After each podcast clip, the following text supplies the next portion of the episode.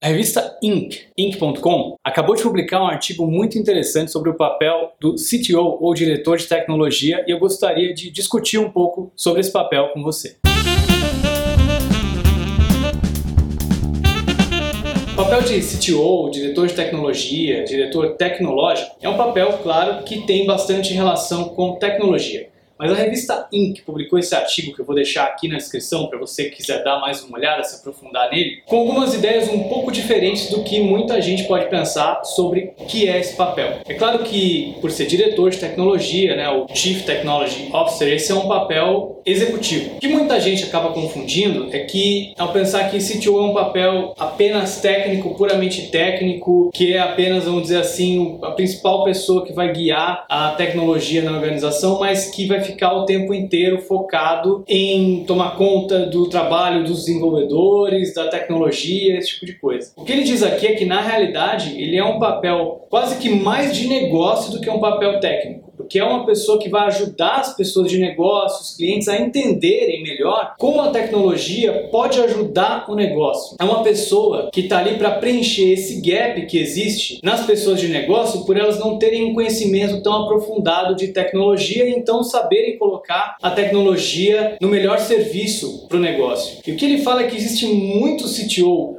inexperiente, que não tem esse conhecimento de negócio, que não tem essa visão de colocar a tecnologia a serviço do negócio e acaba sendo aquele CTO que fica ali o tempo todo desenvolvendo, programando, que não liga tanto para o negócio e toma decisões ruins para o negócio. Uma das coisas que, que o artigo menciona, por exemplo, são aqueles CTOs que acabam alimentando a fome, a sede dos desenvolvedores, das pessoas técnicas, por utilizar sempre o último hype, a última tecnologia da moda. Que na realidade o CTO deveria servir justamente como um gatekeeper, alguém que não deixa uma tecnologia ser aplicada, implantada no, na organização, se ela não tiver claramente um benefício para o negócio, se ela não tiver claramente o impacto na produtividade do negócio, na lucratividade do negócio, na inovação tecnológica realmente ali que vai trazer inovação também para o negócio no final das contas. Então, por exemplo, hoje em dia se fala muito de Big Data. Todo mundo está falando de Big Data. E aí o que acaba acontecendo é o seguinte: criam-se milhares e milhares de soluções para se vender, para aplicar Big Data nas organizações. E os maus CTOs, eles não querem estar tá por fora dessa onda. Eles querem também estar tá falando de Big Data dentro das organizações deles, independente disso realmente trazer um benefício claro para o negócio. Então acabam comprando, gastando dinheiro, gastando tempo com projetos de Big Data que muitas muitas vezes não seriam as melhores coisas para o negócio naquele momento. Na mesma forma, nos projetos se aplicam tecnologias, linguagens, esses grandes hypes que muitas vezes não vão trazer um benefício claro ali para o negócio, para a organização. Então,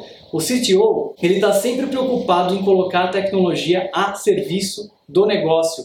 Ele nunca permite que a tecnologia seja aplicada apenas pela tecnologia ou apenas para alimentar o ego, o desejo, a sede por trabalhar com esses hypes que as pessoas técnicas naturalmente acabam tendo. Um outro ponto importante também é que ele não é um papel que fica microgerenciando o trabalho técnico. Os desenvolvedores não precisam ser microgerenciados. São pessoas altamente qualificadas, são pessoas muito criativas, são pessoas que criam muito mais do que realmente são engenheiros, né? Isso é um conceito que é um pouco anti-intuitivo para quem não é da área. A gente tende a pensar em engenharia de software como se fosse algo parecido parecido com outras engenharias, como engenharia elétrica, construção civil, mas na realidade o trabalho de desenvolvimento de software é um trabalho altamente criativo numa organização. Então não são pessoas que são é, microgerenciadas por um CTO, por exemplo. Pelo contrário, são pessoas que geralmente têm bastante autonomia e o CTO acaba criando esses guidelines para garantir que tudo que está sendo feito de alguma maneira tem uma ligação direta com os objetivos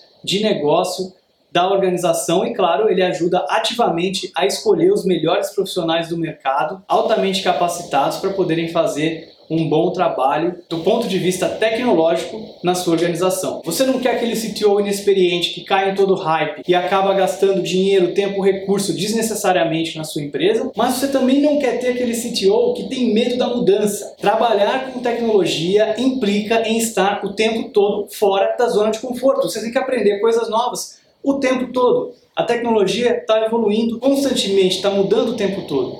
E tem empresas que acabam ficando para trás, que acabam ficando defasadas justamente porque o CTO barra toda e qualquer iniciativa de melhoria, de mudança, porque ele tem medo de aplicar aquilo que ele não conhece e ao mesmo tempo ele também não se habilita a sair da zona de conforto para aprender, para estar constantemente atualizado. CTOs experientes são CTOs que estão aprendendo constantemente e que estão procurando buscar sempre tecnologias melhores, mas que sejam utilizadas a serviço do benefício para sua empresa, para o seu negócio. Sua empresa tem um diretor de tecnologia, tem um CTO, como é que está indo o trabalho dele? Qual o papel do CTO na sua visão? O que ele deveria estar fazendo de diferente? Deixa um comentário aqui. Não esquece de se inscrever no canal, deixar um like aqui no vídeo, fazer o seu review no podcast se você está ouvindo via iTunes ou via aplicativo de podcast no Android também. E até o próximo episódio.